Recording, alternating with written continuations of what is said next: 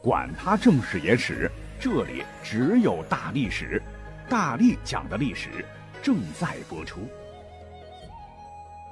你们好，我是大力丸。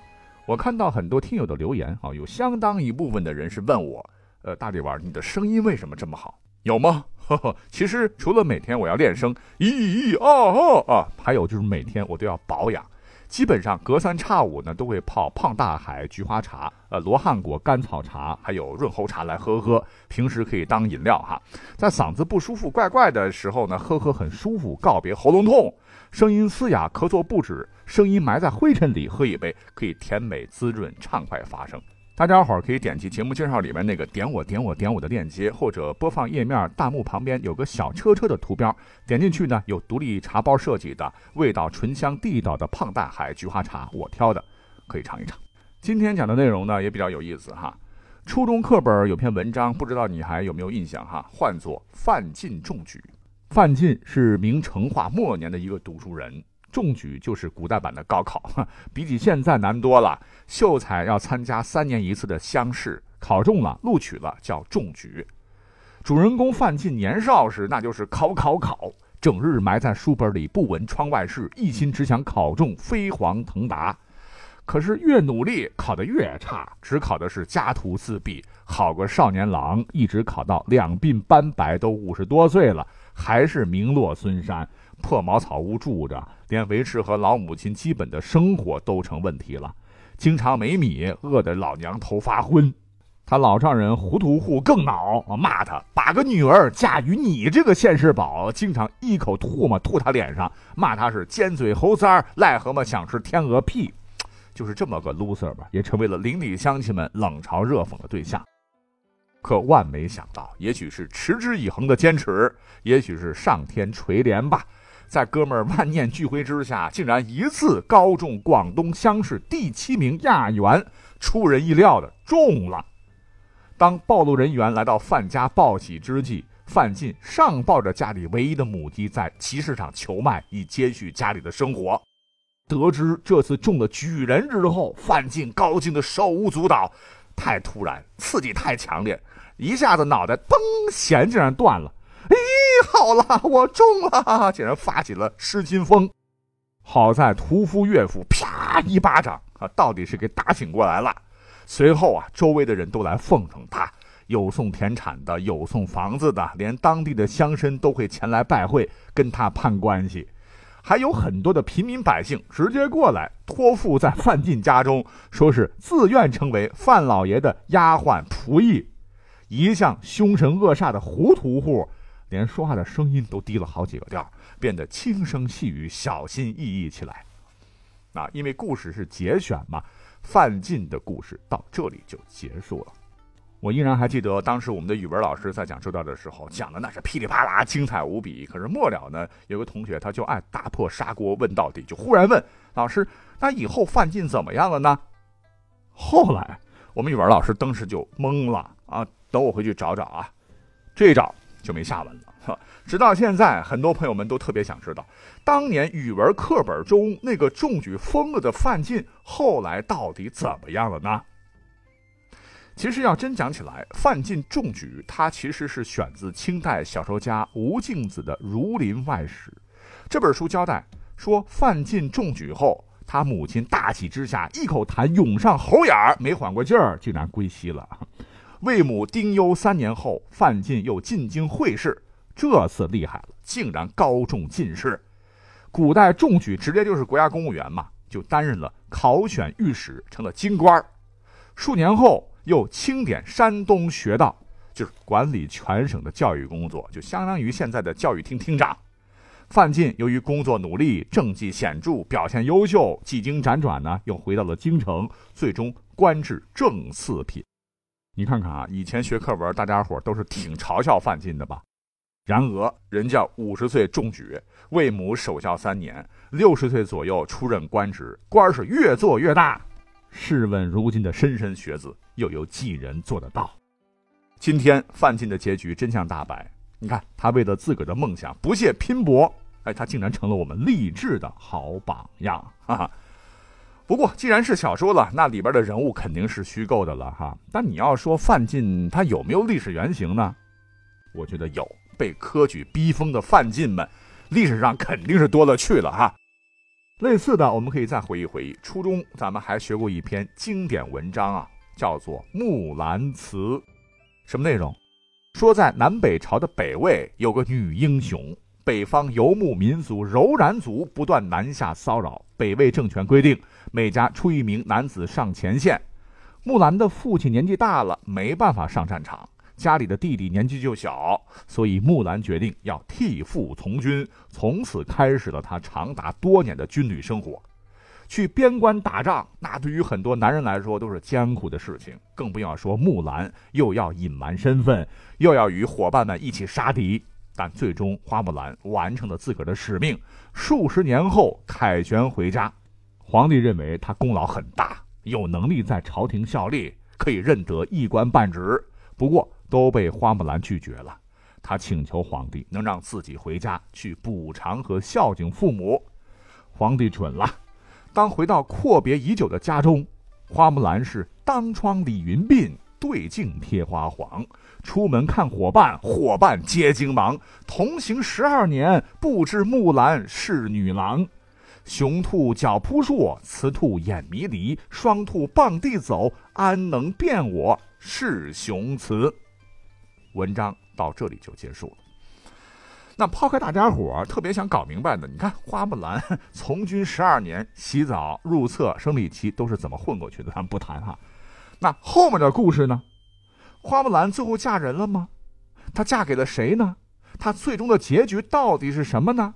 就问各位，你好奇不好奇？想不想知道？哎，其实不光是咱们现代人哈，古人也特别想知道花木兰故事的终章是什么。跟范进一样，花木兰她是一个文学形象，历史上你很难找到具体的某个人，起码史书上没有记载。但没记载，花木兰就不存在吗？也不尽然，因为历史上涌现了不少的女英雄，花木兰的故事有没有借鉴过他们的呢？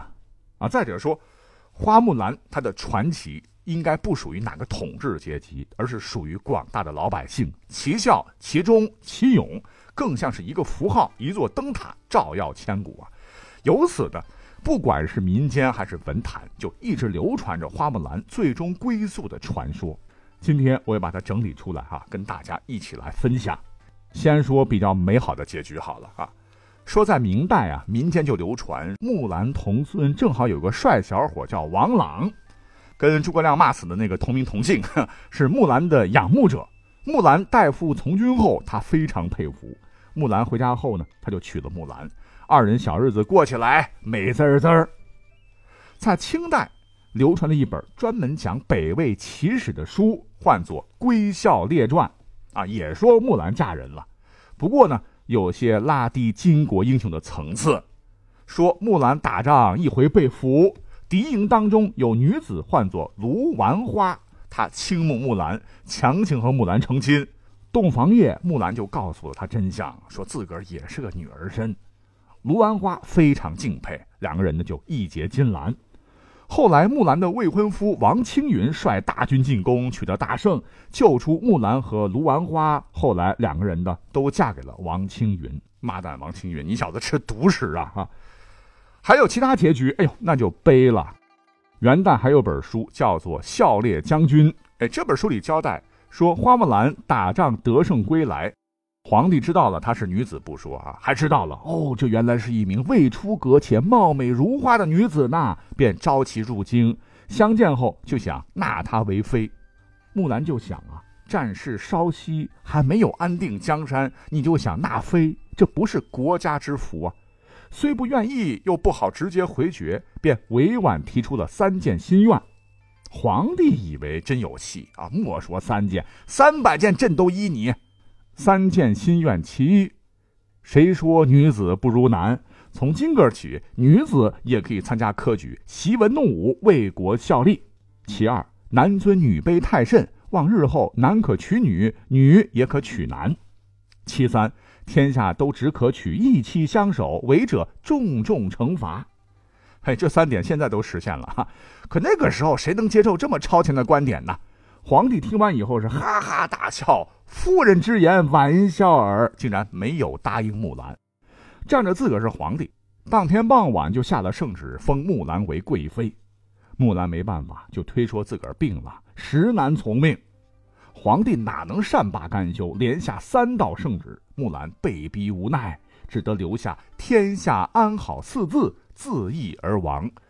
后世呢，为了纪念他的勇敢和质朴，在其家乡修建木兰祠，祠堂大殿还挂有唐高宗御赐的“孝烈将军”四个大字。这是其一。其实大家伙都很熟悉的《隋唐演义》，哎，这本书里边也讲过花木兰。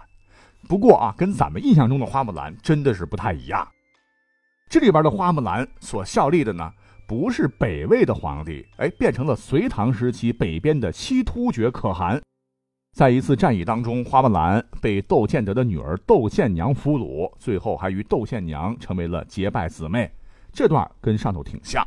后来，窦建德被李世民击败，为了救老父亲的命，窦宪娘自缚双臂到李渊跟前求情，孝心感人。呃，不仅救下老父，李渊老婆窦皇后还认他做了侄女。这样的话，窦宪娘摇身一变还成公主了。那同行的花木兰呢，虽被李渊赏识，但他心里呢还是惦念着家人。于是，花木兰婉拒了李渊和李世民的好意，选择了卸甲归田。这一点呢，倒和咱们熟知的花木兰的故事差不多，可狗血的在后头。说花木兰回到家以后呢，西突厥可汗知道了，西突厥可汗久闻其名，况且还被李唐封赏过，可汗竟然向花木兰求婚。可英雄一世的花木兰死不答应，最终选择在父母的坟前自刎而亡。这正是世有臣子心，能如花木兰，忠孝两不渝。千古之名焉可灭？这些结局当中，你最喜欢哪个结局呢？欢迎屏幕下方留言讨论。哎，讲到这儿呢，其实还有很多很多我们如数家珍的故事哈，咱们呢都是熟悉其中的一部分，而后头的结局，大家伙八成都不了解啊。呃，如果说刚才这俩呢都是艺术加工的成分比较多，那么下面的这两个课本中学过的故事，可是在历史上真实发生的哟。咱们温故知新哈，以前讲过。你看小学课本司马光砸缸，让咱们只记住了司马光砸缸的英勇，却没人记得司马光救下的那个小孩最后的结局。翻看史料，司马光后来成为了北宋著名的宰相，修成了《资治通鉴》，而他当年救下的那个小孩，其实呢也是上官家族的孩子，叫司马尚光。可他没有司马光学习好，长大后呢成了名商人，还成了当地的大土豪。后来，司马尚光带着家人移居到了城西的龙堤南坡，修建了一个感恩亭，以示司马光当年的救命之恩。当地人为了纪念此举，又将龙堤南坡改为了上官港，或者是上光港啊。这段知恩图报的故事也传为了佳话。再例如，有个故事叫凿壁偷光啊，打小就学过是吧？有一个小孩因为没钱买蜡烛，把邻居的墙壁给凿开。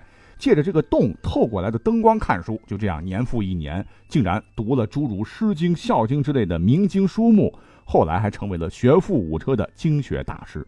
故事到这里就戛然而止了。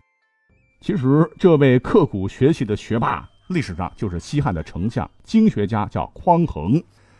可是历史似乎给我们开了个玩笑：凿壁偷光的匡衡年少时很励志，后来却变质，上演了一部历史版的《人民的名义》。终于在建成帝建始三年，因贪污丑事败露，被有司弹劾啊，最终贬为了庶人，最后卒于故乡。诸如此类吧，很多我们都熟悉的故事啊，毛遂自荐，孔融让梨，头悬梁，锥刺股。哦，其实我们熟悉的只是人物的一个人生片段，就如同王子与公主过上了幸福的生活，未必就是故事的结局一样。我们自以为熟悉的名人及其故事，也远不止一种模式啊。大力丸有机会再帮各位慢慢还原。